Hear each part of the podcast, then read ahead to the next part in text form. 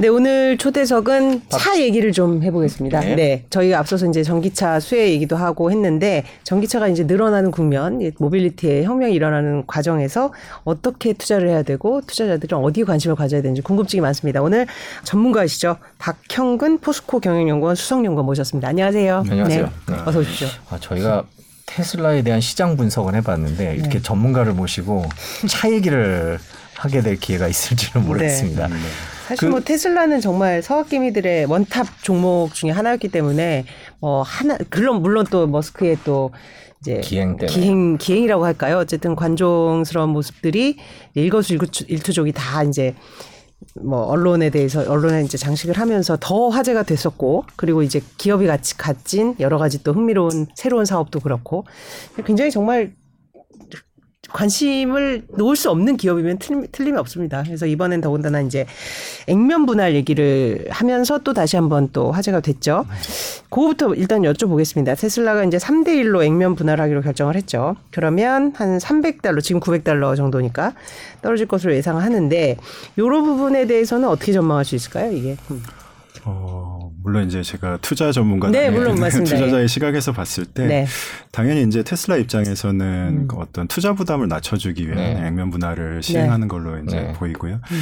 그렇게 되면 이제 테슬라에 대한 긍정적인 판단을 하고 계신 분들은 음. 이제 진입 기회를 조금 더 열어준다고 네, 볼 네. 수가 있겠죠. 뭐 음. 다만 이제 부정적으로 보신 분들도 당연히 계시니까 네. 예, 그거는 뭐 이제 투자자의 판단이 몫인 것 그쵸. 같고. 네. 그래서 오늘 저희 방송이 지금 말씀하신 대로 이제 가격 부담이 조금 덜어졌어요. 으니 네. 진입을 해볼까? 근데 이 기업이 어떨까? 뭐 다른 다, 다른 회사들도 전기차 많이 만드는데 경쟁이 치열해지지 않을까? 이런 이제 네, 궁금증을 갖고 계신, 계신 분들에게 분들. 한번 음. 이 기업과 전기차 시장에 대해서 설명하는 그런 그렇죠. 기회가 됐으면 좋겠습니다. 네. 자, 음. 가장 궁금한 질문은 이걸 것 같아요. 저희가 뭐 돌아가지 않고 바로 여쭙겠습니다.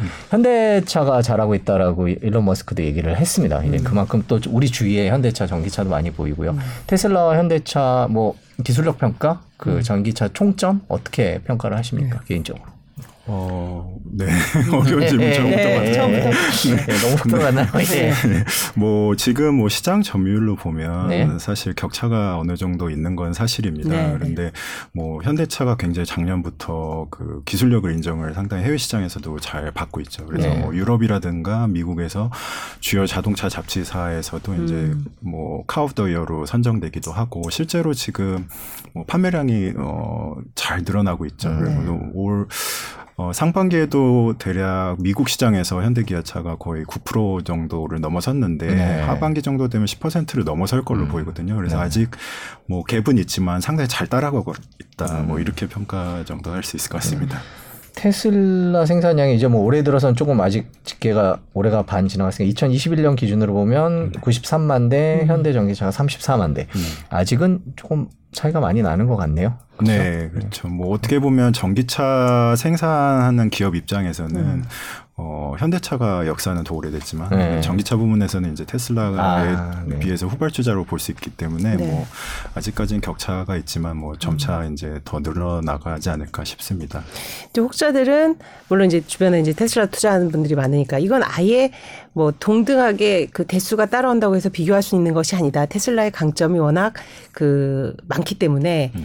다르다 이런 얘기도. 그러니까 비교 자체가 예, 안 된다. 테슬라는 시스템 회사다. 뭐 음. 이런 식으로 얘기하는데 그런, 그런 의견에 대해서 어떻게 생각하세요? 그렇죠. 이제 테슬라의 판매 대수는 다른 지금 완성차 기업도 이제 따라가려고 하고 있지만 네. 그런 의미가 좀 차별화되는 부분이, 테슬라는 어떻게 보면 하나의 플랫폼을 사게 되는 거거든요. 네. 플랫폼을 사게 되면 각종 서비스가 이제 따라오게 됩니다. 음. 이를테면 뭐 테슬라가 수익을 만들어낼 수 있는 부분들이 많이 창출이 되죠. 예를 들어서 에프에스디라 그래서 이제 네. 운전자 보조 주행 기능 기능을 이제 돈을 주고 구매를 하, 한다든지 그렇죠. 아니면 뭐 이제 앞으로 이제 스페이스X를 통해서 그 위성들을 쏘아 올린 다음에 음. 이런 어, 위성 통신을 활용을 해서 또 서비스를 음. 열어준다든지 음.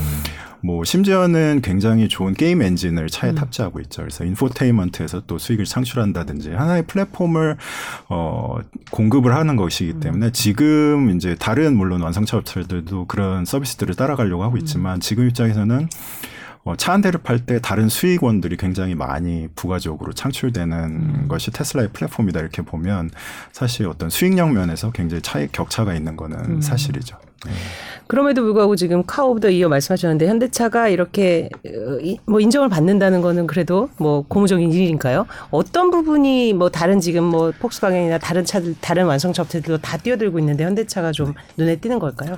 어, 가장 먼저 어, 개인적으로 좀 현대차 좋은 평가를 받았다고 보이는 거는 기존의 내연기관차하고 외관이 굉장히 다릅니다. 그래서 음. 딱 보시면 네. 아이노, 아이오닉 오라는 차를 봤을 때 네. 아, 이거는 정말 기존의 그 내연기관차하고는 음. 다른 차구나라는 네. 각인이 굉장히 강인하게 됐다고 보이고요. 어, 물론 다른 요소들도 많이 있겠지만 네. 그것이 첫 번째 포인트였다고 보이고요. 실제로 이제 기술력 격차도 음. 뭐 이제 전비라 그래서 뭐 충전한 그 전기의 용량 대비 얼마나 멀리 가는지, 그리고 또 그 사실 뭐 요즘은 이제 브이투엘이라 그래서 음. 차에 어, 차박을 갔을 때 네. 전기를 꼽아서 사용하지 않습니까? 네. 이런 것들을 사실 굉장히 상품성을 현대차가 음. 거의 최초로 어필을 많이 한 것 같습니다. 음. 그래서 그런 장점이라든지 그 다음에 뭐 고압 충전, 이제 팔백 볼트의 이제 어, 굉장히 고속 충전을 할 수 있는 그런 어, 인프라들을 어, 특히 국내 같은 경우 깔아놓고 이피씨라 그래서 깔아놓고. 어, 편의성을 좀 강조한다든지 이런 네. 것들이 시장에서 주효했다고 보이고 음. 그런 면에서 굉장히 잘 헤쳐나가고 있다, 이렇게 좀 평가할 수 있을 것 같습니다. 그럼 나머지 다른 회사들은 어떻게 네. 보세요? 폭스바겐이나 제너럴모터스나 정말 큰 회사들이고 나름 네. 뭐 예를 들면 제너럴모터스 같은 경우에는 회장이 그냥 총력전을 하겠다고 몇 년째 그러고 엘지 에너지 솔루션이랑 공장을 같이 만들기도 하고 그러고 많이 쫓아온 것 같기도 한데요. 네. 지금 상황은 어떻게 보고 계십니까? 어, 당연히 이제 굉장히 강력한 경쟁자 네. 경쟁자들이라고 봐야 할 것 같고요. 지금 뭐 그 지엠의 메리바라 같은 경우에는 뭐 기존에 이제 내연기관 말하자면 좌초자산이라고 하죠. 이제 네. 전기차 시대 들면은 들어서면 어떻게 보면은 자산으로서 가치가 떨어지는 이런 좌초자산 를 빠르게 정리해서 지금 네. 전기차 자율주행 부문에 엄청나게 투자를 하고 있거든요. 음. 그렇기 때문에 현대차 입장에서 굉장히 어, 큰 경쟁자라고 볼 수밖에 음. 없고 지금 뭐 어, 이제 그 굉장히 큰 트럭이죠. 최근에 이제 험머라는 이 네. 험머 네. 이브이라는 트럭을 내놨는데 그 성능을 보시면 정말 어마어마하거든요. 네. 그래서 어. 기존의 내연기관차보다도 훨씬 더 상품성이 뛰어난 이런 모습들을 음. 보여주고 있기 때문에 현대차로서도 당연히 이제 경각심을 가질 수밖에 없는 경쟁자다. 험머 트럭은 수소 트럭이 아니라 전기 트럭인가요? 네, 전기 아. 트럭입니다. 사실 그러니까 이건 저도 제가 잘 몰라서 여쭤보고 싶은데 네. 이게 수, 트럭은 아무래도 이제 굉장히 많은 동력이 필요하기 때문에 수소가 네. 훨씬 그 유리하다. 그래서 이제 현대차도 수소 트럭을 만들고 있는 건데 네, 어떻게 전기로 그런 기술력을 달성한 비, 뭐 거, 비결은 굉장히 인정할 만한 건가요? 네, 맞습니다. 네. 그 전까지 는 사실 네. 이런 트럭 사이즈의 차들은 음. 그 저 배터리 전기차로 하기 어려울 거다 네. 이런 네. 좀 선입견이 있었거든요. 네. 근데 최근에 배터리 기술들이 굉장히 발달하면서 이제 뭐 험머 이브이 같은 경우에도 다른 차 정도하고 다르게 이제 음. 배터리 팩이라 그래서 음, 바닥면에다가 배터리를 이렇게 깔아놓는데 음. 그거를 이제 두 개 층으로 쌓아 올리는 거죠. 음. 그래서 사실상 어, 기존의 차량 대비 거의 두 배 가까운 배터리 용량을 싣게 되면서 어, 뭐 주행 거리라든가 출력을 굉장히 어, 잘 확보하고 있는 음. 이런 전략들을 취하고 있죠. 그래서 네, 뭐 어. 트럭에서도 전기차가 가능성이 있다 이렇게 보여주고 아까 있습니다. 아까 전비라는 말씀하셨잖아요. 예. 지금 이게 공식적으로 오피셜리 전비가 가장 좋은 차 뭐 이렇게 나뉘나요? 예를 들면 테슬라 예, 그렇죠. 어, 어떤가요 뭐, 지금? 어, 제가 정확히 음. 기억을 못하는 음. 테슬라 모델 쓰리 아마 음. 스탠다드형이 가장 좋았던 걸로 기억을 음. 하고요. 현대차가 최근에 아마 어, 그 기록을 넘어서려고 어. 하는 걸로 알고 음. 있거든요. 그래서 뭐 보통 이제 배터리 저장 용량을 킬로와트 시로 표현을 하는데 이제 일 킬로와트 시 보통 이제 뭐 테슬라 같은 경우 칠십오 킬로와트 시의 배터리 팩을 싣고 있습니다. 그러면은 음. 어, 일 킬로와트 시당 보통 오 킬로미터에서 육 킬로미터 정도를 가거든요. 음. 그래서 그런 전비 경쟁을 하고 있는 거죠. 음. 그래서 네. 뭐 좋은 성능의 차들은 뭐 육에서 칠 킬로미터까지 가기도 음. 하고 뭐 요즘 평균 한 오 킬로미터 정도. 같은 전기로 얼마나 가느냐. 그렇죠. 예, 그러니까 우리가 가솔린 차 타면 연비, 연비 같은 네. 일 리터로 얼마나 가느냐 맞습니다. 이제 그 차인 건데 네. 이제 그런 면에서 테슬라가 최고이고 현대차 네. 경쟁을 하고 있다 이렇게 네. 결론을 내릴 수 있을 것 같아요. 일본 얘기 중에 도요타는 네. 어떻습니까? 하이브리드 열심히 만들다가 약간 예. 예, 낙동강 오리알이 된 분위기인데. 그렇죠. 이제 예. 전략을 사실 저희가 도요타는 굉장히 이제 뭐 폐쇄적이라고 해야 될까요? 네네. 그래서 내부 전략을 사실 정확히 살피기가 그 이제 자동차 산업을 바라보는 전문가들 사이에서도 쉽지 않은데요. 네.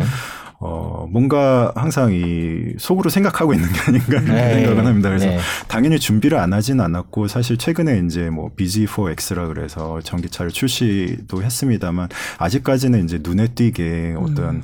뛰어난 경쟁력을 갖췄다고 보지는 어, 못하고 있는 것 같습니다. 네. 실제로 이제 뭐 그 불의의 사고지만 이제 음. 그 리콜 사태도 네, 일어나기도 있었고, 해서 네. 좀 소비자 인식이 아직까지는 아, 도요타가 정말 전기차를 하려는 의지가 강하게 있는가 약간 음. 그런 눈초리 볼 수밖에 없는 음. 좀 시각이지만 분명히 준비는 다 갖추고 음. 있다고 생각을 합니다.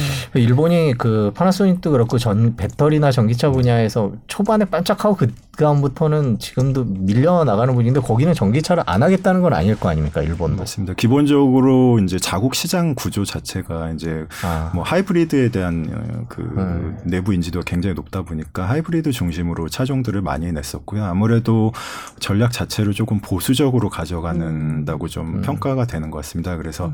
어, 아직까지도 전기차 음. 시장에 대해서 약간 조심성을 갖고 음. 바라본다 이렇게 좀 볼 수가 음. 있겠고요. 실제로도 네. 이제 테슬라 제, 제하고는 다른 완성차 업체들은 수익을 크게 내기지 못하고 있거든요. 일본에서요. 네. 어, 다른 국가에서 아, 다른 세계적으로. 네. 예. 그래서 뭐 포트폴리오를 아직까지는 내연기관 음. 수익성이 많이 나는 내연기관을 좀 중심적으로 가져가고 전기차를 조금씩 늘려가는 입장인데 음. 그런 시각에서 아마 토요타가 포트폴리오를 천천히 전환하고 있다. 음. 저도 그런 생각 약간 동의하는 게 이제 저 우리나라에서도 지금 전기차가 네. 늘곤 있지만 아직 이제 충전이라든지 이런 그 인프라가 아직 아주 보급이 되, 덜 됐기 때문에 그 과도기로는 하이브리드가 굉장히 좋다. 그래서 현대차 하이브리드 하이브리드도 거의 가장 오래 기다려야 되는 차종 중에 하나라고 알고 있는데 그런 면에서 보면 보수적인 접근도 모르겠어요. 나중에 이제 결과적으로는 그 보수적인 접근이 늦은 대응으로 귀결될지 아니면 보수적인 대응으로 해서 뭐 점진적으로 이렇게 추진할지 늦은 모르겠지만. 대응이라고 귀결난 거 아닙니까? 그럴, 그러니까 네. 또 도요타에 대해서 그런 인식도 있더라고요. 하이브리드에서 이제 맞습니다. 엄청, 네. 뭐 그런 시각들이 좀 더 지배적이라고 보, 봐야 될 것 같고요. 어. 사실 뭐 제 개인적으로는 어, 완성차 업체들이 전기차전을 빨리 서둘러야 한다는 좀 음. 입장이기 때문에 네. 토요타가 조금 더 빨리, 어, 빨리 해야 된다는 생각을 갖고 있습니다. 네, 저희가 이제 테슬라의 투자를 혹시 생각하시는 분들을 위해서 경쟁 업체를 쫙 훑어보고 있는데요. 음. 이제 중국 들어가기 전에 마지막으로 폭스바겐 얘기만 한번 네. 해볼게요. 음. 한때 모델 쓰리보다 폭스바겐 차가 더 많이 팔렸다. 뭐 한 분기였습니다만은 그래서 네. 어, 전기차에 강세가 있는 거 아니냐라는 얘기를 들었던 폭스바겐인데 어떻게 지금 하고 있는지 그것도 궁금합니다. 그 네, 폭스바겐이 초기에 이제 그 엠이비라는 전기차 네. 전용 음. 플랫폼 위에다가 뭐 아이디 쓰리라는 음 이제 어, 해치백 자동차하고 음. 그다음에 이제 최근에는 아이디 포 해서 에스유브이 자동차까지 내놔서 굉장히 상품성이 있는 차들을 내놨는데 초기 진입에서 조금 덜컥거리는 음. 모습들을 좀 보여줬습니다. 사실 오에스 통합이 잘 안 되다 보니까 소프트웨어적으로 전기차 완성도가 굉장히 좀 떨어진다는 평가를 초반에 받다 보니까 이제 어떻게 보면 밀어내기식으로 전기차 보급 판매를 굉장히 서둘렀는데 어, 판매를 하고 나서 보니까 소비자들의 클레임들이 좀 많이 들어왔던 음. 그런 음. 경험이 좀 있고 그러다 보니까 초기 초반 이미지를 지금 뭐 도요타가 겪는 상황과 비슷하게 네. 그러니까 완전한 차를 내놓지 못하다 보니까 네. 주춤하는 좀 평가가 있고요. 최근에 어, 그 이제 수장이죠 허버트 디스라는 음. 이제 회장이 어, 자리를 물러나게 이제 결정이 되면서 어, 전기차 전략에 조금 어떤 혼선이 있는 게 아니냐 이런 평가를 음. 좀 받고 있거든요. 그래서 뭐 문책성 어떤 경질이 아니냐 이런 평가도 나오고 있기 때문에 그런 초기 접근 에서 조금 어 약간 주춤했던 모습들이 좀 보였다 이렇게 음. 좀 보입니다. 그래도 폭스바겐은 보면 규제 이슈에 의한 그 동력이 또 있잖아요. 그러니까 유럽 같은 경우는 이제 탄소 배출 이제 그 중립을 선언하면서 뭐 몇 년부터는 아예 내연기관차를 팔지 못하게 하겠다 이런 식으로 해서 오히려 더 이제 빠른 개발이 된 것 같은데 최근에 이제 테슬라가 베를린 공장을 세우고 그 동안은 이제 유럽은 그래도 이제 폭스바겐이 아무래도 좀 저 점유율이 높았는데 네. 이게 약간 위협적이 되는 거 아니냐라는 해석도 있던데 유럽 시장에서의 테슬라의 위상은 어때요? 어, 말씀하셨듯이 네. 사실 그 유럽 시장에는 굉장히 경쟁력 있는 음. 그 완성차 브랜드들이 많지 않습니까? 많죠. 특히나 네. 폭스바겐에 대한 그 유럽 시장에서의 충성도는 굉장히 높습니다. 음, 그렇죠. 그렇기 때문에 사실 어, 폭스바겐에서 전기차를 내놨다고 하면 음. 그 일반적인 유럽인들이라면 음. 뭐 테슬라보다 앞서서 선택할 음. 가능성이 상당히 있거든요. 네. 그렇기 때문에 어, 뭐 유럽 시장 안에서는 유럽의 브랜드가 상당히 강한 지금 음. 어, 경쟁력을 갖추고 있다 이렇게 볼 수는 있는. 있는데 네. 어떻게 보면 테슬라가 네. 어, 후발주자로 유럽 시장 네. 안에서는 들어와서 굉장히 어, 시장 점유율을 빠르게, 빠르게 늘리고, 늘리고 있기 네. 때문에 좀 뭐 폭스바겐도 상당히 경계할 수밖에 음. 없는 입장이라고 봅니다. 네. 자, 그다음에 전기차의 핵심인 중국으로 가보겠습니다. 네. 비와이디 비아드? 비아드? 비아드 얘기가 가장 많이 나오는데요. 그렇죠. 최근에 이제 굉장히 화제가 됐었죠. 네, 화제가 되고 있는데 네. 주가도 많이 올랐고요. 네. 뭐 어떻게 보십니까? 중국 전기자동차 수준을. 어, 중국 전기차가 지금 뭐 시장 점유율만 보면은 절반을 차지하고 있거든요. 그래서 전 세계의 절반이 지금 중국에서 어, 전기차가 판매가 되고 있는데 네. 그동안은 사실 저희가 이렇게 그 시장을 들여다보면 음. 어, 중국 내에서 생산하고 중국 내에서 판매가 되어 왔습니다. 그런데 네. 이렇게 어, 장기적으로 중국이 국가 차원에서 음. 자국의 산업을 육성하고자 하는 차원에서 보호도 하고 육성도 많이 하다 보니까 음. 자국 내에서 경쟁력을 좀 갖추고 외부로는 나가지 못하는 그런 음. 상황이었는데 최근에는 이 시간, 시, 시간이 굉장히 오래 지속되다 보니까 기술력이 굉장히 빠르게 따라오고 있습니다. 그래서, 어, 사실 뭐 배터리 기술도 국내, 어, 배터리 업체하고 크게 이제 많이 격차가 벌어지는 건 아니거든요. 음. 그렇기 때문에 많이 따라오고 있고, 그 다음에 이제 사실상 중국에서 그런, 어, 생산하는 대표적인 게 이제 리튬 인산철 배터리라는 배터리가 있는데, 네. 어, 이 리튬 인산철 배터리가 태생적으로 이제 에너지 밀도가 이제 뭐 이론적 한계로도 음. 저희 어, 국내 삼 사가 생산하고 있는 삼원 개 배터리에 비해서 밀, 밀도가 굉장히 떨어집니다. 음. 그런데 이런 거를 극복하기 위해서 굉장히 다른 이제 음. 우회적인 어, 기술들이 많이 어, 고안해냈는데, 이제 뭐 셀 투 팩이라는 기술, 그래서 네. 뭐 그 배터리 셀을 바로 팩에다 담는, 이제 보통 음. 셀 모듈에 담아서 팩에다 담는 이런 복잡한 과정. 그래서 패키징인 이제 포장, 말하자면 포장재가 네. 굉장히 많이 들어가거든요. 네. 그래서 이제 뭐 충격으로도 보호해야 되고 열 관리도 해야 되고 이런 부수적인 부품들이 많이 들어가는데, 이런 것들을 걷어내고 그 에너지 밀도, 아까 말씀드렸던 격차를 상당히 줄였습니다. 그래서 상품성도 높이고 그런 우회적인 기술로 이제 상당히 따라오다 보니까 소비자의 선택을 굉장히 많이 받고 있거든요. 그래서 기술력 격차가 줄고 이런 우회적인 기술 개발을 하다 보니까 이제 해외 진출이 가능해진 상황이 음. 됐습니다. 그래서 앞으로는 중국의 그 전기차 브랜드들을 저희가 가볍게 볼 수가 없는 게 음. 이제 해외 수출 시장에서 결국엔 국내, 말하자면 뭐 현대 기아차하고 음. 뭐 테슬라하고도 당연히 경쟁을 하게 되는 이런 위상까지 네. 올라왔다. 그래서 굉장히 중국의 전기차 업체들도 음. 무서운 경쟁자다, 이렇게 좀 평가를 그러게요. 해야 될 것 같습니다. 말씀하신 대로 상반기에 어, 비아디가 사백삼십만 대 판매를 했는데 중국이 이백사십칠만 대, 나머지는 이제 사실 수출했다는 거 아닙니까? 그죠? 네. 그렇게 봐야 될까요? 어.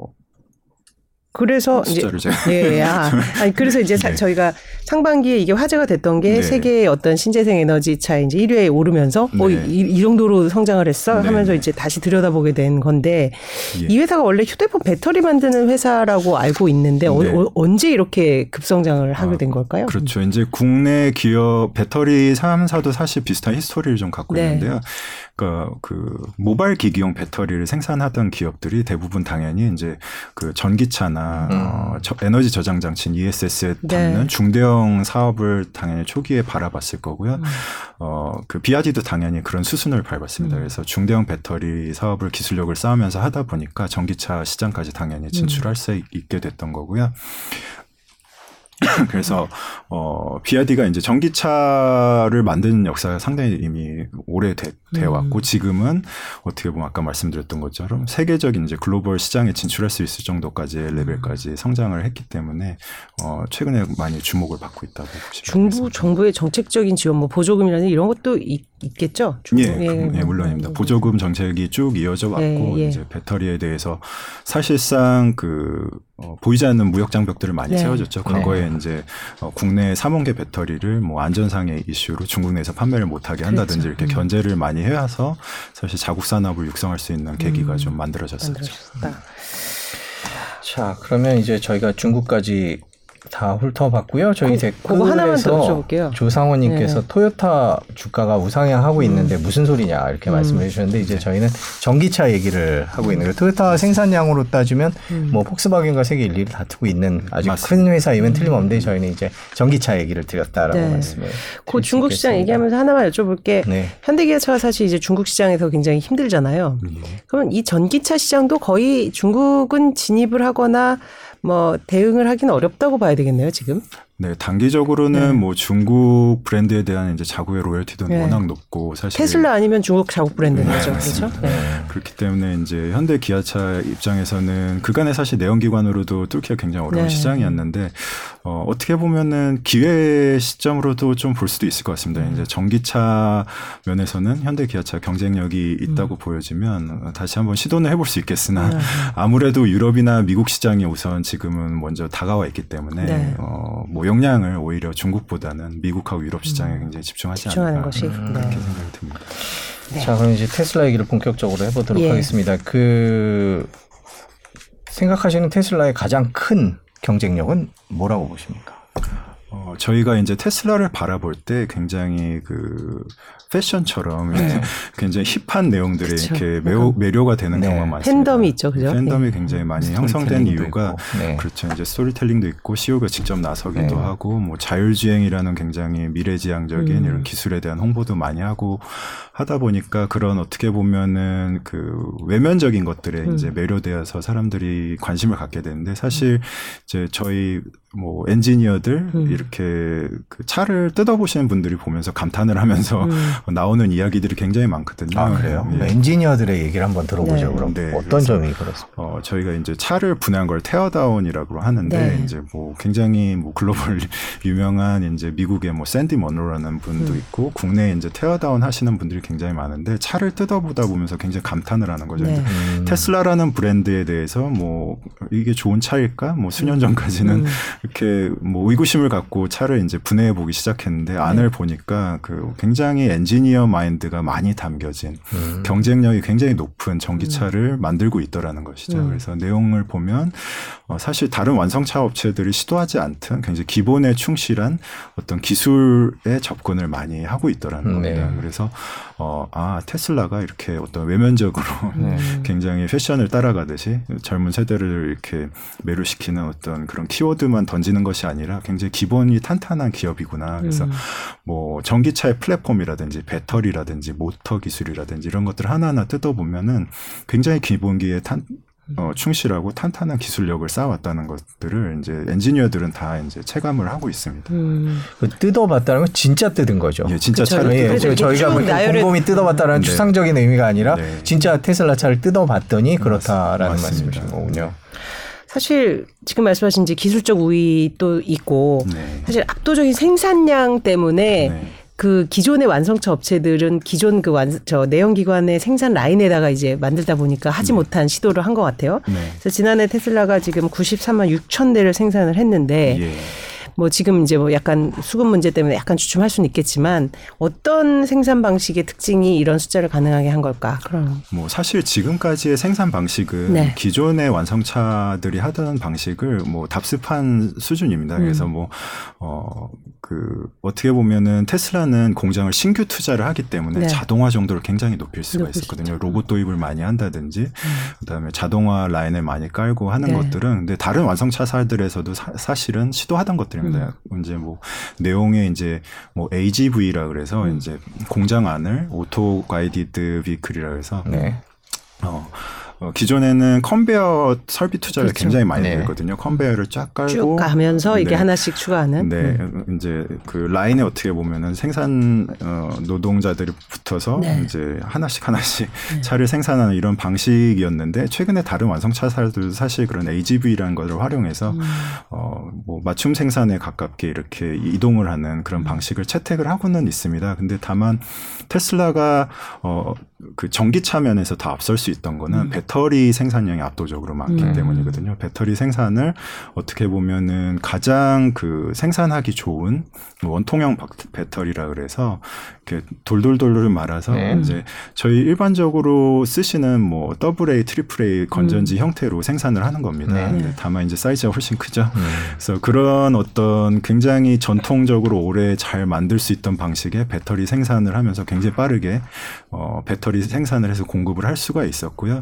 그다음에 공장은 굉장히 자동화를 잘했다는 음. 것이 경쟁력이었고 이제 앞으로가 문제인데 현재까지 그렇게 하면서도 생산 속도도 빠르고 수익성을 굉장히 많이 가져가고 음. 있습니다. 근데 최근에는 이제 기가 캐스팅이라는 음.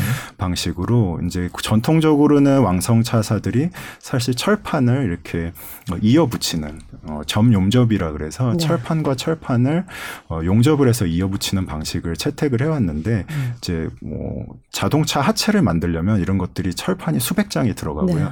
사실 이제 용접하는 그 기계들이 천 대 가까이, 음. 천 대, 이천 대 가까이 이제 로봇들이 들어가야 되는데 이 생산 방식을 좀 바꿔보자 해서 음. 테슬라가 이제 기가프레스라는 어떤 기계를 어, 고안을 해냈습니다. 음. 그래서 어, 이 기가프레스를 활용하게 되면 이 수백 장의 어, 철판을 용접을 통해서 이어붙이던 과정을 과감하게 생략을 할 수가 있어요. 그래서 로봇도 없애고 어, 뭐 한 일, 이 분 안에 어, 하체 부품을 어, 세 개의 부품으로 이렇게 통합을 할 수 있는 굉장히 빠르게 찍어낼 수 있는 음. 방식을 도입을 하면서 이런 어떤 기가프레스의 방식의 생산 방식이 앞으로 더 생산성을 더 높여줄 것으로 보이고요.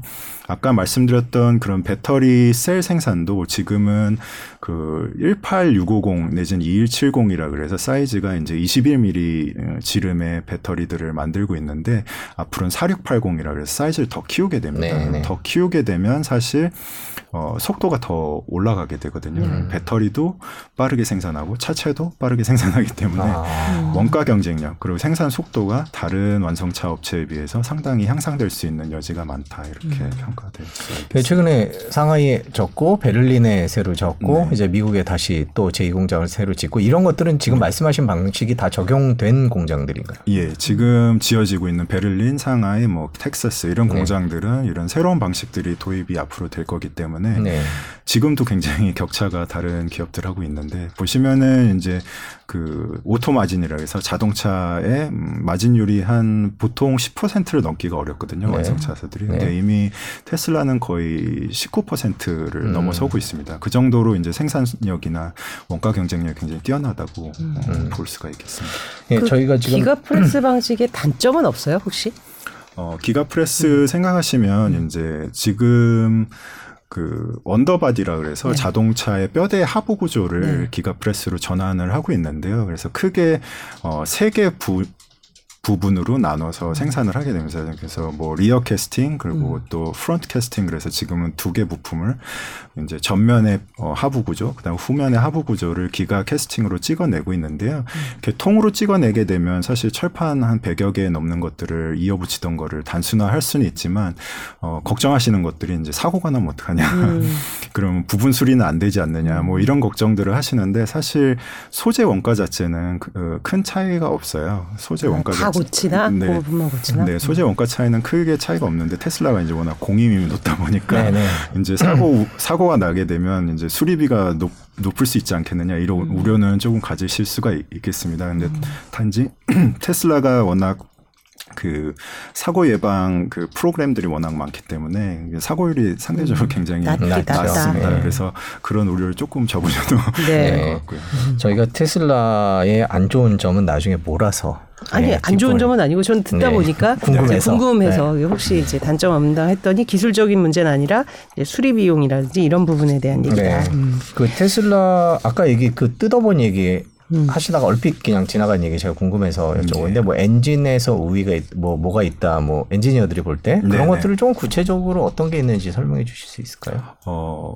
이를테면 그 부품의 통합 정도가 굉장히 높습니다. 음. 어, 최근에 이제 운전자 보조 기능을 어, 강화하기 위해서 어, 그 자동차들이 어, 그 보시면은 룸밀러 상단에 카메라를 달아놔요. 그래서 이를테면 어, 트라이캠이라 그래서 카메라 렌즈가 세 개가 달린, 그래서 단거리, 중거리, 장거리를 볼 수 있는 아, 네. 카메라 렌즈 모듈이 있는데, 이런 것들을 보시게 되면 어, 다른 기업들은 그간에 이제 그 부품 업체에 이제 하청 형태로 주다 보니까 설계를 어, 세 가지 렌즈가 다 다른 부품으로 딸려오는 경우들이 있어요. 그래서 A사에서 음, 그 단거리 렌즈는 오고, 음. 중거리 렌즈는 B사에서 음. 오고, C사에서 C 렌즈가 오고, 장거리 렌즈가 오고, 이런 것들을 부품을 통합하는 과정에서 굉장히 이제 불필요한 부품들이 들어오는 경우가 많게 되거든요. 근데 테슬라의 트라이캠 모듈을 보시게 되면 딱 렌즈 세 개만 박혀 있고, 그 뭐 시시 시모스 센서라 그래서 이제 감광 센서만 딱 박혀 있습니다. 그런 게 어떻게 가능했냐면 테슬라는 중앙에서 이런 신호 처리들을 다 제어를 하고 있거든요. 음. 그러다 보니까 카메라 모듈에는 불필요하게 중복적인 어떤 부품들이 제거가 될 수 있는 겁니다. 이런 음. 것들을 봤을 때 엔지니어들이 보면 와, 이거는 전체적인 엔지니어링을 했기 때문에 어떻게 보면 말단의 부품에서 불필요한 부품들을 더 제거를 할 수 있었고, 음. 가격도 낮추는 동시에 기술력도 더 높은 그런 효과를 가져오거든요. 이런 것들이 굉장히 혁신적이다, 이렇게 음. 뭐 일례로 들 수가 있겠습니다. 음. 혹시 설계나 그 반도체에 관한 전문가분들의 음. 긍정적인 평가가 있었는데 역시 뜯어봤더니 그렇다라는 말씀이시고. 네, 맞습니다. 그 테슬라 또 궁금한 게, 테슬라 생산량 얘기랑 저희가 기술력 얘기를 같이 하고 있는데, 네. 그 자동차 업체들이 반도체가 한참 모자랄 때 네. 테슬라는 어디서 구했는지 반도체를 잘 구한 듯 생산량 그 줄어드는 게 좀 덜했었죠, 코로나 직후에. 네. 뭐 그런 문제도 있고, 그 다음에 지금 우크라이나 전쟁 때문에 이제 알루미늄과 관련된 문제도 있고, 그런데 테슬라는 그렇게 그런 문제에 있어서 그렇게 심각하게 문제가 되지 않았던 것 같아요. 무슨 특별한 이유가 있나요? 네, 우선 그 기본적으로 아까 어, 엔지니어링 능력이 뛰어나다고 했잖아요. 그러다 보니까 부품을 굉장히 통합해서 단순화를 했습니다. 음. 이를테면 반도체 칩 같은 경우에도 이 씨유라고 해서 최근에는 이제 전자 제어 그 하기 위한 컴퓨터 칩들이 이제 마이크로 칩들이 들어가게 되는데, 다른 차량들 같은 경우에는 테슬라에 비해서 최소한 두 배 정도 많습니다. 테슬라는 이런 음. 이 씨유 칩이 어, 한 스물네 개 정도가 소요되고요. 경쟁 차종 같은 경우에는 뭐 마흔 개 이상이 아. 들어가게 되거든요. 그러다 보니까 이제 반도체 수급 면에서 조금 더 자유로운 그런 이슈가 있었고, 음. 칩 설계 자체를 테슬라가 직접 합니다. 네. 그러다 보니까 이제 대량 주문자죠. 어떻게 보면은 어, 그리고 이제 그 반도체 사양을 굉장히 높여놨습니다. 음. 무슨 얘기냐면, 어, 반도체 기업이, 어, 완성차 업체에 반도체 공급을 못하는 이유는 사실 완성차가 사용하는 반도체가 굉장히 어떻게 보면은, 어, 낮은 프로파일의 반도체들이거든요. 그러니까 어떤 고품질, 고급의 네. 사양을 요구하는 게 아니라 오히려 그렇죠. 그 저급의 사양을 음. 요구하다 보니까, 어, 다른 순위에서 밀린 거예요. 반도체 기업 입장에서는 이런 모바일 기기에 들어가는 칩을 생산하는 게 수익이 남지 완성차에 넣고 싶지 않거든요. 근데 테슬라는 그런 반도체 칩들을 통합을 하고 굉장히 고사양화를 하다 보니까 어떻게 보면 그 저사양의 반도체 칩보다 고사양의 반도체 칩들을 주문을 많이 하게 됨으로써 음. 반도체 기업 입장에서는 더 우수, 어, 좋은 고객이 된 거죠. 그러다 보니까 공급도 계약도 많이 하게 되고, 이런 그 이유가 있네요. 네. 사실 저희끼리는 항상 아 뭐 부품이 좀 단순하고 뭐 이제 많이 또 이제 재고도 보유하고 이런 얘기를 했는데, 생각해 보니까 그 우리 차량용 반도체가 항상 조금 이 특정 몇, 몇 회사만 생산하는 것도 그런 약간 이제 이제 좀 값싼 반도체라는 그것 때문에 그래, 그랬고, 근데 그런 부분을 이제 불식시킨 게 원, 저 이유가 됐다. 네. 이해가 되는 설명이십니다. 그 배터리 원통력 말씀하셨는데, 네. 테슬라 그 배터리 데이 할 때 이제 내재화에 대해서 이제 큰 그림을 밝혔잖아요. 네. 현재 그 내재화 정도랄까? 진행은 어때요? 어, 지금 제가 알기로는 이미 네. 내재화된 그 사육팔공 배터리, 아까 말씀드렸던 네, 네. 배터리를 어, 일정량 생산을 하고 있습니다. 근데 음. 본격적으로 그 대량 생산, 이제 뭐 주력으로 넣는다고 보기는 좀 어렵고요. 네. 이제 뭐 어떻게 보면 어, 파일럿을 좀 넘어선 수준의 음. 어, 수준의 양을 생산을 하고 있는 걸로 알고 있는데, 네. 이제 이런 것들을 굉장히 램프업이라 해서 네. 생산량을 크게 빨리 이제 음. 내년에 늘릴 계획으로 알고 있고요. 사실 이 배터리 내재화 전략은 완성차 업체들이 다들 가져가려고 하는 전략입니다. 그렇죠. 왜냐하면 어, 다른 어떤 배터리 셀 업체들에게 그 협상력을 가할 수 있는 음. 그런 계기가 되거든요. 본인들이 직접 생산을 함으로써 생태계를 잘 이해할 수도 있고, 어떻게 보면은 음, 그 마켓 쉐어에 압박을 줌으로써 다른 셀 업체들이 좀 위압감을 느끼면서 가격 협상이 더 유리해지는 유리하죠. 그런 어, 것도 있거든요. 그래서 테슬라도 본인들이 다 생산하기 어려울 겁니다. 네. 그래서 지금 다른 뭐 저희 국내 엘지 에너지 솔루션에 당연히 이제 위탁 생산이라든지 네.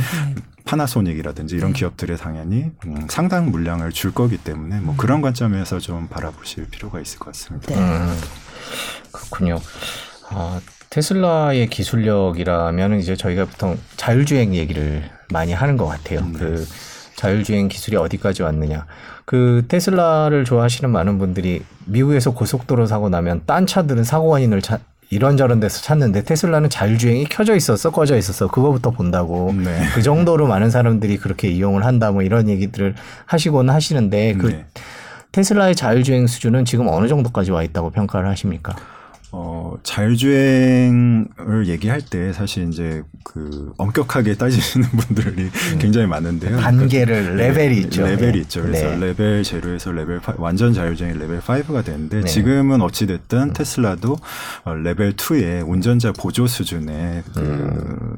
주행 보조 기능이라고 보시는 게 정확하고요. 음. 실제로 미국에서 이 네이밍 때문에, 그러니까 Full Self Driving이라는 네. 네이밍 때문에 오해를 살 수 있다는. 그러니까 테슬라가 갖고 있는 시스템 에프에스디인데 네. 그거의 약자가 Full Self Driving이에요. 네. 완전 자율주행이군요. 네. 완전 네. 자율주행을 표방을 하고 있지만 실제 네이밍을 그렇게 하다 그렇죠. 보니까 실제로 네. 규제기관에서 수정할 것을 그렇죠. 한 걸로 알고 있어요. 도로교통국 네. 같은 데서 네. 조사를 하고 있고 네. 사실 소비자 인식 인식에서 이제 소비자들이 정말 자율 주행으로 인지해서 어떻게 보면은 어, 마음을 내려놓게 네, 되면 네. 뭐 사고를 이어줄 수 있거든요. 네. 지금의 수준에서도 사실은 완전 자율주행 기능이 아니기 때문에 반드시 이제 어, 주, 전방 주시도 하고 핸들에 네. 손도 올려놓으셔야 되는 상황이고요. 음. 다만 이제 어, 그 탑승을 하고 느끼셨을 때 특히 테슬라 팬들은 굉장히 그 다른 차의 어떤 운전자 보조 기능에 비해서 훨씬 뛰어난 음. 그 감각적인 느낌들을 느끼실 수는 있는 거죠. 그래서 음. 어, 어떻게 보면은 레벨로 치면 같은 레벨이지만 음. 사실상 뭐 자율주행에 거의 근접하는 음. 어, 주행 보조 기능을 수행을 하고 있다 이렇게 좀 평가는 할 수가 있겠습니다. 그래서 네. 네. 그거는 계속 업그레이드가 되나요? 이렇게 다운 받아서? 그렇죠. 이제 네. 뭐 지금은 이제 버전 십 이라고 해서 십 버전 정도까지 나왔고 곧 이제 버전 십일이 나올 것 같은데요. 네. 그렇게 되면 한층 더 어, 향상될 거라고 음. 이제 일론 머스크는 주장을 하고 있습니다. 그래서 네. 어, 아직까지도 하지만 그 많은 이제 사고 접수도 많이 되고 있고요. 실제로 어, 위험 상황들이 많이 연출되고 있기 때문에 이제 아직까지 뭐 완전 자율주행 기능에 다다랐다 이렇게 평가하기에는 조금 시기상조라고 조금 음. 저도 테슬라 팬이지만 네. 조심하실 필요가 그럼 있겠습니다. 다른 회사에 비해서는 앞서 있나요, 확실히? 다른 회사에 비해서는 앞서 네. 있을 수밖에 없다고 생각이 듭니다. 왜 그러냐면 결국에 지금의 어떤 에이아이 경쟁은 데이터 축적량에서 이제 비롯이, 어, 비롯이 되거든요. 그런데 네. 어, 다른 차량들은 사실상 지금 이런 운전자 보조 구해, 주행 기능을 통해서 데이터 축적을 테슬라만큼 하지 못했습니다. 그래서 이미 테슬라 같은 경우 이천이십 년 넘어가면서 오십억 마일이 넘어가고 있거든요. 음. 근데 사실 그런 레벨 이를 표방하고 있지만 레벨 사 수준의 드라이빙을 하면서 데이터 축적을 다른 기업들은 아직 못하고 있기 때문에 격차가 굉장히 많이 나고 있다고 음. 좀 생각이 듭니다.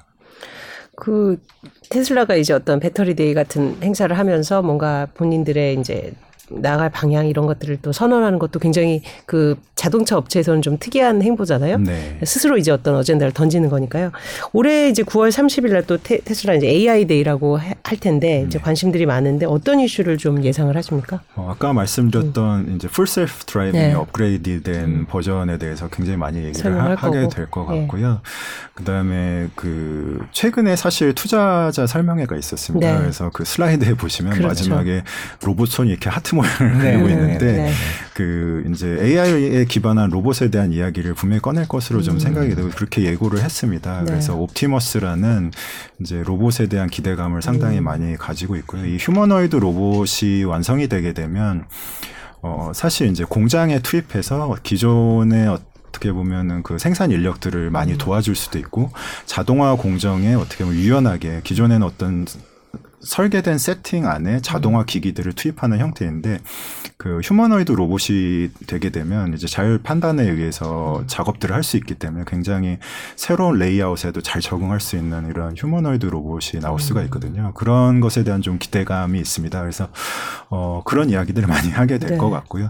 그다음에 컴퓨터 쪽에서도 이제 어, 테슬라가 그 도조라고 해서 네.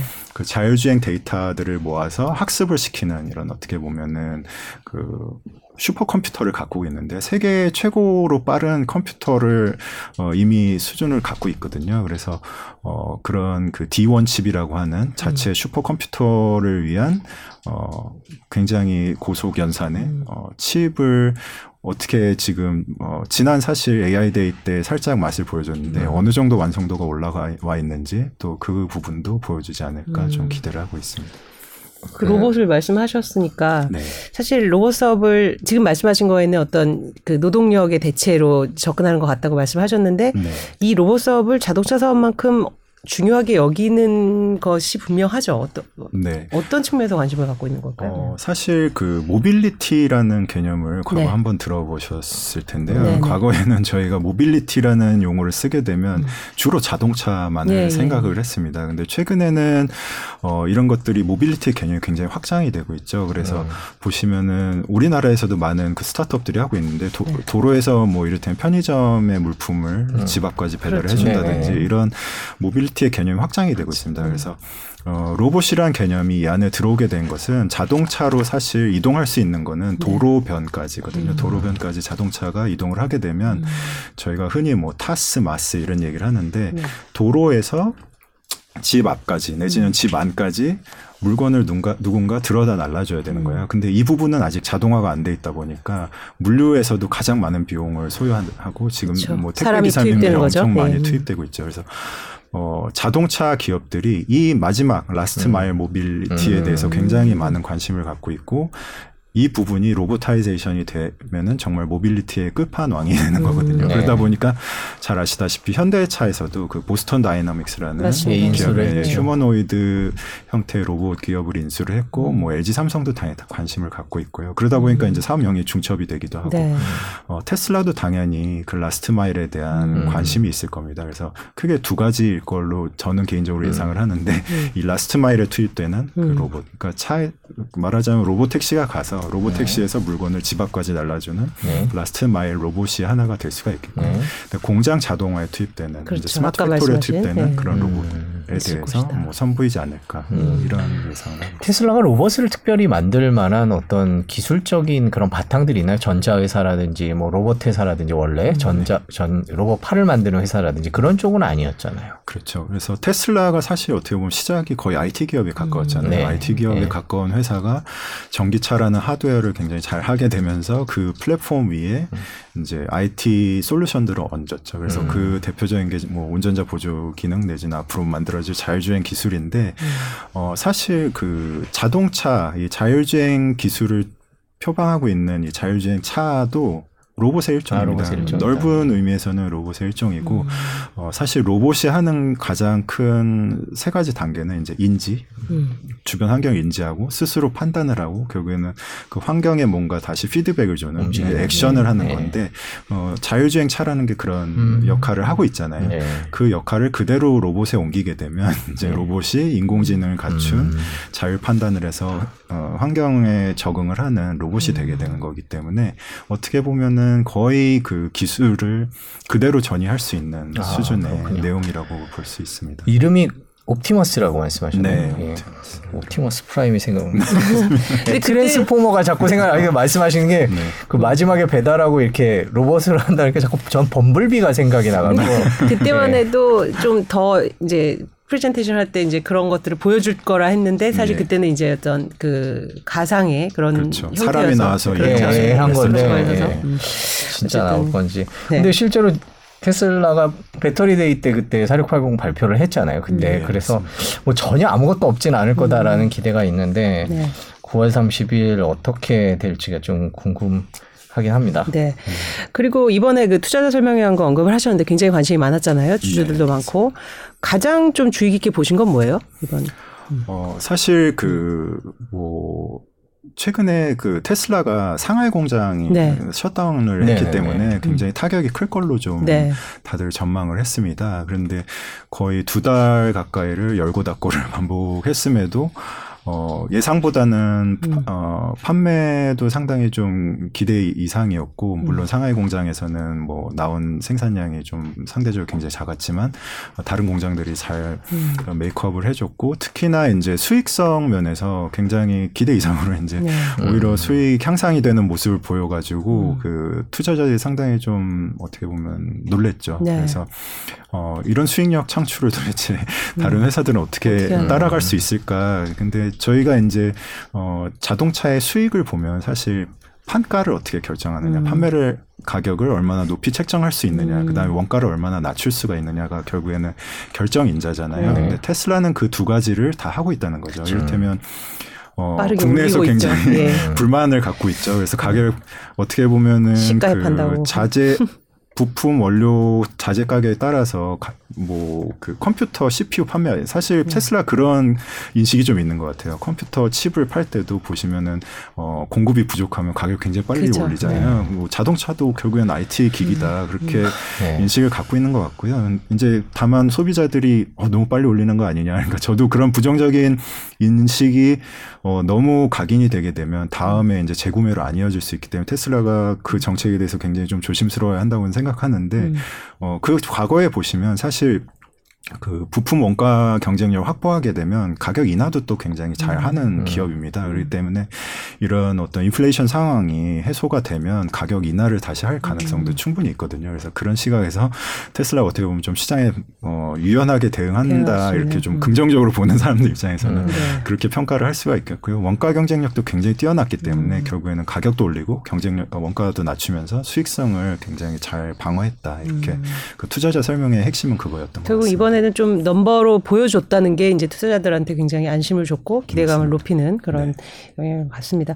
저희 그 저 청취자분들 중에 다니엘 주님, 그럼 현 시점에서 테슬라에 투자할만 할까요? 이제 아직 안 들어가신 분일 텐데. 아니 어제 네. 그러면 미국 시장 추매해도 될까요라고 음. 올려주셨던 것 같아요. 네. 맞나? 예, 제가 네. 성함을 기억하는데 음. 그래서 미국 시장에 추가로 들어갈까요? 라고 그렇죠. 말씀을 하셨는데, 그게 테슬라는 어떨까요? 이렇게 음. 이틀 연속 여쭤보신 것 같은데 고맙습니다. 네. 그게 왜냐하면 항상 그래요. 테슬라는 기업 가치의 전망이나 이런 거에 대해서 의심하는 사람은 적은데, 이게 가격이 좀 오버밸류 아니냐, 이제 이런 부분.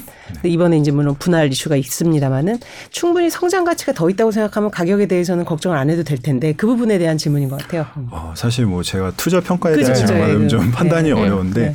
어, 어, 일단 최근에 이슈만 놓고 보면 네네. 긍정적인 요소들이 좀 많았습니다. 네. 지금 바이든 정부에서 최근에 이제 전기차 육성안에 대해서 음. 계획들을 발표를 했거든요. 그래서 아마도 그런 영향으로 그 전기차 음. 어, 주식들이 네. 어, 지난 며칠 그렇죠. 좀 긍정적인 음. 영향을 받았던 걸로 보이고요. 특히나 테슬라는 이 그, 지금 그 바이든 정부의 핵심은 어떻게 보면은 대놓고 중국을 견제하는 네, 내용이 그렇죠. 담겨져 있거든요. 그래서 중국의 원료를 사용하는 전기차에 그렇죠. 대해서는 보조금을 지급하지 않겠다. 이것이 핵심 내용인데, 테슬라는 사실 미국에도 원료 밸류체인, 그러니까 중국 외의 지역에서도 원료 밸류체인 굉장히 잘 갖춰나가고 있거든요. 그래서 미국에서 뭐 리튬 니켈을 발굴, 어, 이제 원료 기업들과 협력을 한다든지 음. 이미 계약들을 많이 맺었죠. 그 다음에 네. 뭐 니켈 같은 경우에도 중국 외, 아니면 흑연 또 이제 중국 외 지역에서 조달을 한다든지 이런 음. 계약들을 껌껌이 발표를 하고 있기 때문에 투자자 입장에서 아, 테슬라는 어, 중국에 꼭 의존하지 않더라도 원료나 부품 조달이 음. 어, 상대적으로 다른 기업에 비해서 훨씬 원활할 수 있겠구나, 이런 판단을 하게 되면 음. 지금의 기업 가치가 음.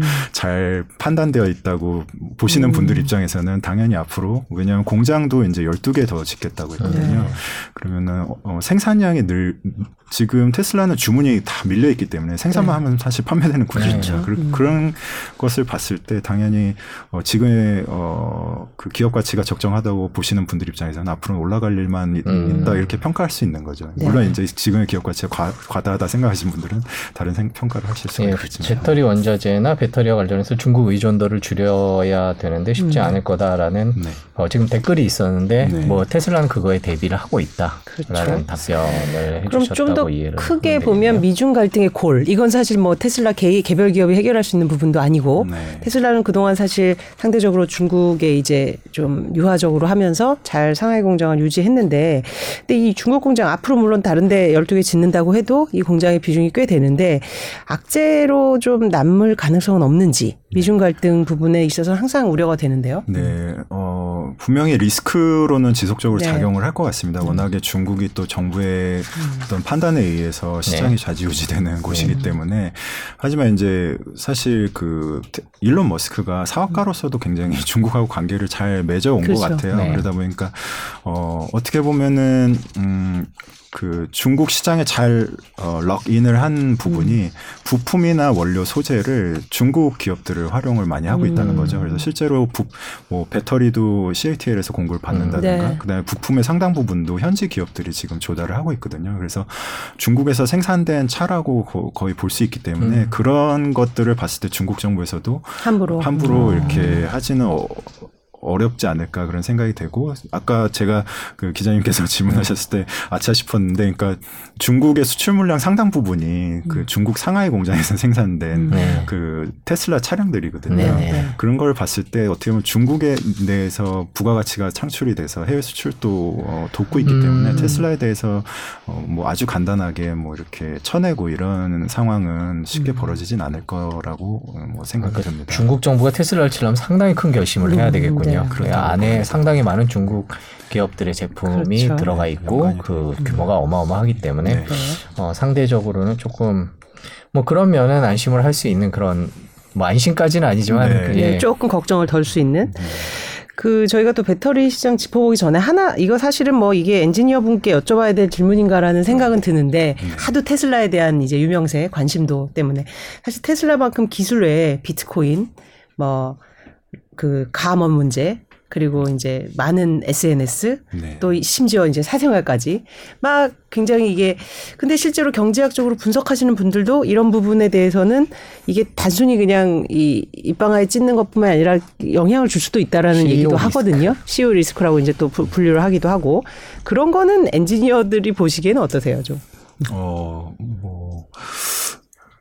저도 뭐 지금은 엔지니어, 아, 뭐, 그러니까, 엔지니어 예, 출신이 예, 출신이긴 하지만 네, 네. 뭐, 뭐 씨이오 리스크라는 거는 네. 사실 뭐 이제 어, 제 개인적인 견해를 네. 배제하고 나면 네. 분명히 존재하는 건 같습니다. 네. 그래서 그런 뉴스들이 기사화되고 음. 굉장히 세간의 주목을 받는 인물이기 때문에 네. 사, 사실 이제 투자 투자하시는 분 입장에서는 음. 주가에 영향을 분명히 단기적으로는 음. 이제 항상 주고 있거든요. 실제로 네. 주고 있기 때문에 그걸 무시할 수는 없는 음. 거고요. 다만 이제 어, 잘 모르겠습니다. 이게 미국의 문화인지 어떻게 보면은 그 어, 우리나라에서는 음. 걱정하는 거에 비해서는 글로벌 투자자 시장에서는 아, 뭐 음. 개인이 그럴 수도 있지. 있지. 약간 이런 인지를 인식을 갖고 계신 것 같아요. 음, 그래서 네.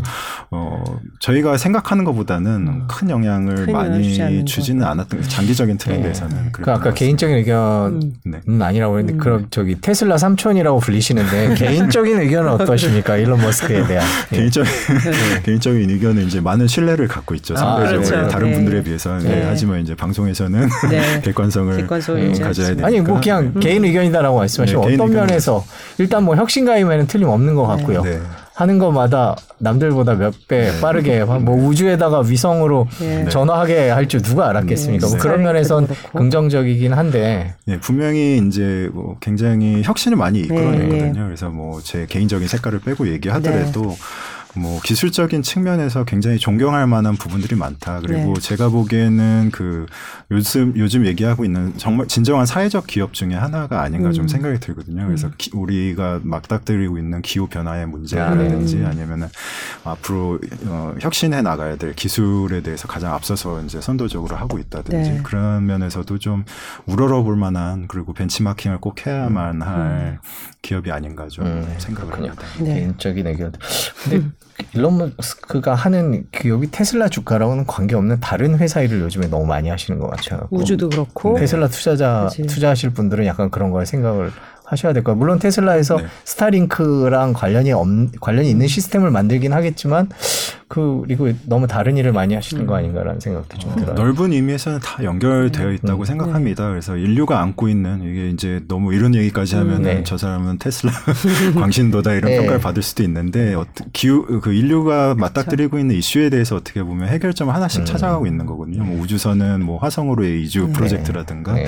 그다음에 뭐 그렇죠. 에너지 저장장치, 에너지, 에너지 기업이기도 하고 예, 에너지 네. 기업으로 에너지를 해결한다든가 그다음에 음. 사실 자동차도 그 어떻게 보면 지구의 공해를 많이 안기고 있는데 네. 이런 것들을 빠르게 좀 다른 기업들이 참여하게 어떻게 보면 유도를 가장 어, 촉발을 그렇죠. 일으키는 음. 거잖아요. 그렇죠. 그런 면에서 음. 좀 바라볼 필요가 있죠. 저희 얼마 전에 발사한 다누리오도 네. 펠콘 나인에 네. 네. 네. 스페이스X에 네. 스페이스X에 실려서 올라갔다는 네. 생각이 또 나기도 하네요. 네. 자, 저희가 이제 시간이 많이 지났는데 어, 배터리 얘기를 그러니까 네. 테슬라 얘기를 네. 하다 보면 이게 시간이 금방 갔네요. 네. 음. 스토리가 재밌어서 항상 네. 금방 가는 것 같습니다. 배터리 얘기를 좀 해볼게요. 네.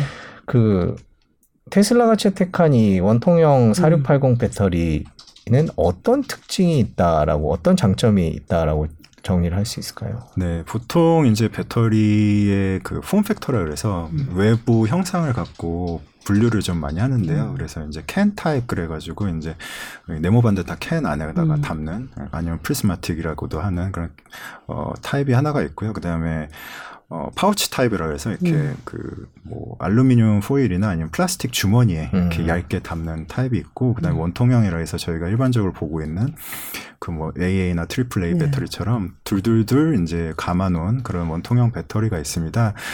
네, 테슬라가 사실은 이 원통형 배터리가 태생적으로는 단점이 있어요. 왜냐하면 보통 그 자동차 패키지라고 하는데 형태를 보시면 네모 반듯한 음, 그렇죠. 형태가 네. 많잖아요. 그러다 보니까 배터리도 네모 반듯해야지만 그 에너지 밀도, 그러니까 음. 에너지가 담겨지는 공간이 그만큼 많이 확보할 수가 음. 있는 거거든요. 그래서 통상 그 전까지는 이제 그 캔 타입이나 아니면은 파우치 타입이 우세할 거다. 음. 에너지를 많이 담을 수 있는 형상이기 때문에 이렇게 그렇죠. 얘기를 해왔어요.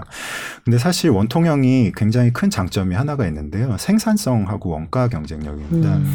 왜냐하면 이 캔 타입이나 아니면은 그 파우치 타입은 어, 배터리 얘기를 하기는 너무 길어질 것 같은데 네, 이제 네. 종이를 쌓아 올리듯이 음. 이렇게 착착착 쌓아 올려서 패키징을 해야 되는데요. 이 원통형은 저희 그 화장실 휴지 두루마리 네, 휴지처럼 네. 돌돌돌 말면 되거든요. 음. 근데 이 인류 그 자동화 역사상을 돌아보게 되면 다 이 감는 형태로 대부분 돼 있습니다. 음. 신문도 그렇고 그다음에 뭐 유리병, 아, 네. 그다음에 뭐 음료 캔 이런 것들이 다 필름 음, 사실 네. 음료 캔하고 굉장히 유사한 공정이거든요. 네. 지금 캔 타입의 그 음. 배터리랑 게 그렇기 때문에 테슬라는 우리는 다른 무엇보다도 생산량 음. 얼마나 빨리 생산할지 엄청나게 전기차를 만들어야 되기 때문에 생산 속도에 우리는 거의 목숨을 걸겠다 이렇게 음. 해서 원통형을 고집한 한 겁니다. 에너지 밀도가 낮음에도 불구하고 대신에 그러면 공간이 많이 필요하면 차 안을 넓게 해주면 되지 뭐 이렇게 해가지고 아까 말씀드렸던 뭐 중국에서 사실 시작된 건데 셀투팩 내지는 셀투샤시 뭐 셀투비클 이렇게 표현들을 하는데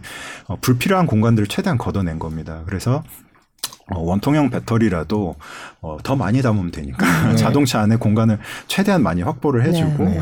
이 원통형을 담으면 되니까 그 방식을 고집을 하게 된 고집을 겁니다. 하게 된 그래서 네, 음, 그 전기차의 그 고민 중에 하나였던 그 화재 부분은 그 네. 배터리 종류에 따라서 좀 화재 위험도가 다른가요? 어떤가요? 어, 사실 화재 위험은 음. 거의 동일하게 네, 안고 네. 있습니다. 그래서 그 말하자면 화재 예방 설계를 어떻게 하느냐에 따라서 음. 많이 다른데 이제 테슬라가 그런 면에서도 많이 좀 어, 앞서가고 있는 모습들이 좀 보이거든요. 그래서 공간이 뭐, 좀 확보돼 있으니까. 예, 뭐 난연 소재를 잘 음. 바른다든지 음. 말씀하신 것처럼 공간 확보를 한다든지 음. 뭐 화재 방향을 하방으로 한 다든지 이런 많은 기술 특허들을 가지고 조금 안전 면에서도 음. 많이 좀 접근을 하고 있는 모습으로 네. 보입니다.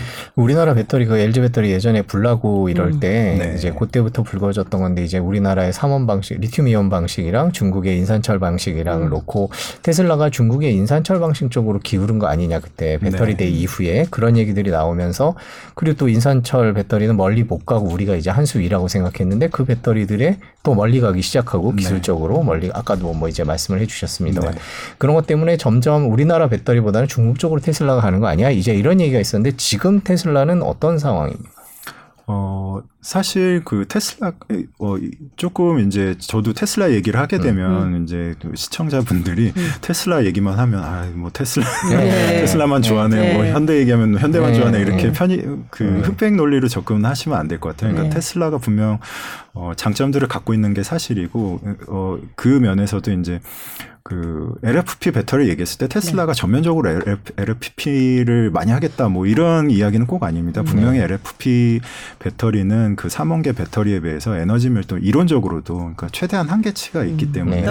굉장히 이제 뭐 성능이 좋아야 되니까 출력이 굉장히 네. 좋다든가 그러니까 굉장히 빠르게 가야 하는 차라든가 아니면 멀리 가야 하는 차는 결국엔 삼원 개의 배터리를 채택을 할 우리나라 수밖에, 거. 예. 예, 채택할 수밖에 네. 없거든요. 그렇기 때문에 어떻게 보면은 그 타겟 시장이 좀 갈린다고 음. 봐야 될까요? 그러니까 엔트리급 말하자면 저가형 음. 차량에는 엘에프피가 상당히 많이 채용이 될 거고요. 지금 이런 얘기를 하면 그럼 국내 배터리 업체들은 걱정해야 그렇죠. 되냐? 그 바로 이렇게 네. 결론을 내시기 때문에 네. 걱정이 되는 건데 네. 그럴 필요가 없는 게 배터리가 굉장히 지금 물량이 딸리거든요. 부족하, 전 세계적으로 전 세계 부족하기 네. 때문에 어차피 국내 배터리도 지금 만들면 다 실리는 상황입니다. 음. 그래서 엘에프피라는 거는 삼원 개 배터리가 굉장히 필요한데 그럼에도 부족하기 때문에 어떻게 보면 보완제로서 역할을 하는 것이지 이게 어떻게 보면 삼원 개를 대체해버린다 이렇게 보기, 보는 시각은 조금 지양할 필요가 있을 것 같습니다. 음. 그래서 시장을 나눠 가진다는 시각으로 좀 접근하시 분명히 하지만 엘에프피의 잠재 가능성이 최근 한 이, 삼년 사이에 과거에 봤던 것보다 훨씬 높아졌다. 과거에는 뭐 어, 이천삼십년 지나도 뭐 십 퍼센트 아니면 점점 줄지 않을까 이렇게 얘기를 했지만 최근에는 뭐 시장의 삼분의 일 정도는 엘에프피가 될 거다. 음. 많이들 수정을 하고 있거든요. 그러니까 위상 상이 상당히 과거에 비해서는 달라진 건 사실이다 이렇게 보시면 아, 이게, 싸긴 네, 이게 관심이 있는 게 우리나라가 지금 뭐 엔솔을 비롯해서 이제 배터리 음. 삼사에 투자하는 투자자들이 많기 때문에 항상 네.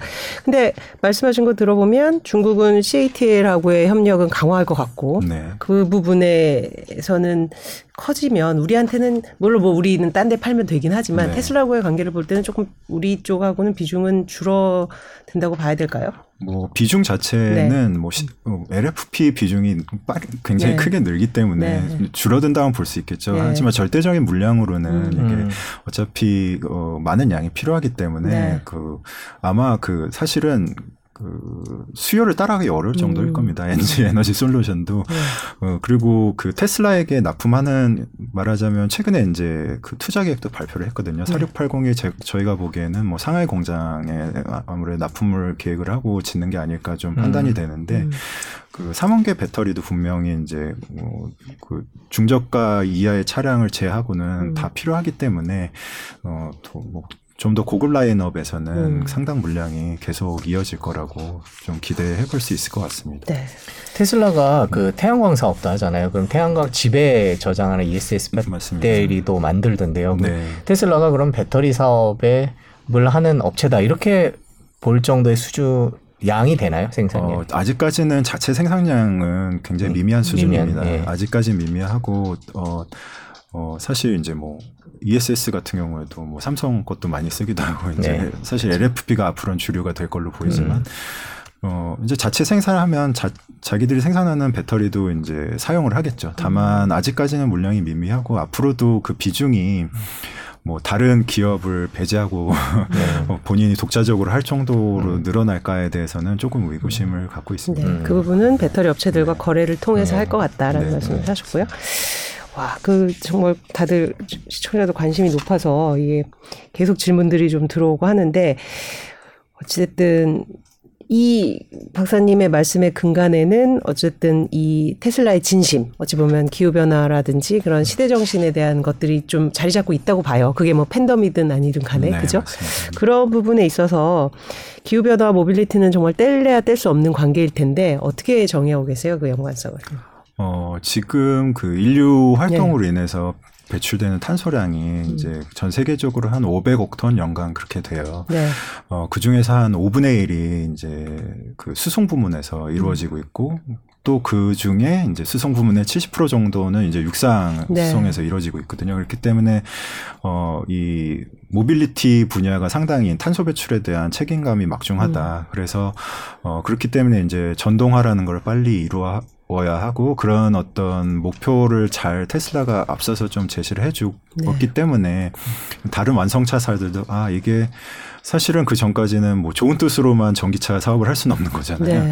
그러니까 테슬라가 아, 그 수익을 창출하는 모습을 봄으로써 다른 기업들도 아 이게 가능하구나라는 거를 인지하고 음. 이제 본격적으로 이제 최근에 뛰어들기 시작한 거거든요. 그래서 그런 의미에서 이 수, 모빌리티 분야에 어떻게 보면 탄소 저감이 굉장히 중요한 역, 인류사에서 역할을 할 수 있을 걸로 좀 기대를 하고 있습니다. 네, 그 말씀이 맞네요. 사실 신재생도 가치의 오름에 대해서는 아무도 부정하지 않으나 음. 이게 이제 그린 패러티를 이루고 경제성을 얻어야 그 다음에 이게 지속 가능한 거기 때문에 어찌 보면 테슬라가 그런 부분에 있어서 모빌리티의 어떤 전환점을 만들었다 이렇게도 평가할 수 있을 것 같습니다. 네. 네. 그 마지막 질문 하나. 네. 그 차 못하십니까? 어, 좋은데요. 네. 아, 이거 비밀인데 네. 어, 네. 테슬라는 아닙니다. 하이브리드 아, 차를 타고 있습니다. 아, 네, 그렇군요. 네. 많은 팬들이 실망하실 것 같은데. 네. 아니죠. 이제 기술의 객관적이죠. 네, 기술의 네. 진보를 쭉 보시면서 네. 이제 구매 시점을 뭐, 결정하시겠죠. 아까부터 들으신 분은 그런 생각도 하시겠어요. 테슬라 뜯었나. 네, 이제 아직까지는 그 와이프의 입김이 많이 작용하고. 네. 아, 예, 아니면 아까 말씀하셨듯이 네. 이제 원가를 오히려 낮출 수 있을 때 지집을 네. 하실 수도 있고요. 네. 여러 생각을 하고 있습니다. 네. 자, 오늘 저희가 테슬라에 대해 모든 얘기들을 해봤고요. 네. 또 모셔서 테슬라가 또 네. 항상 그렇죠. 너무나 많은 뉴스를 일론 머스크와 같이 만들어내고 있기 때문에 또 한번 모셔서 구월 삼십일 날 에이아이 네. 데이 듣고 예. 그 다음에 한번 어떻게 모셔서 평가해야 예. 되는지 한번 그때 한번 다시 나와주실 예. 거죠? 오늘 너무 예. 고맙습니다. 네. 이 시간 고맙습니다. 네, 네. 감사합니다. 감사합니다.